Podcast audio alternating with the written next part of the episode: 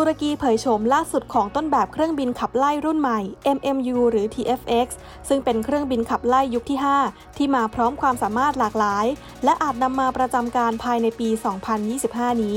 โดยเครื่องบินลำนี้พัฒนาโดยบริษัทอุตสาหกรรมอากาศยานตุรกี เปิดตัวแนวคิดครั้งแรกในปี 2015 และเผยโฉมตัวต้นแบบขนาดจริงครั้งแรก ในงานนิทรรศการอากาศยานปารีสเมื่อปี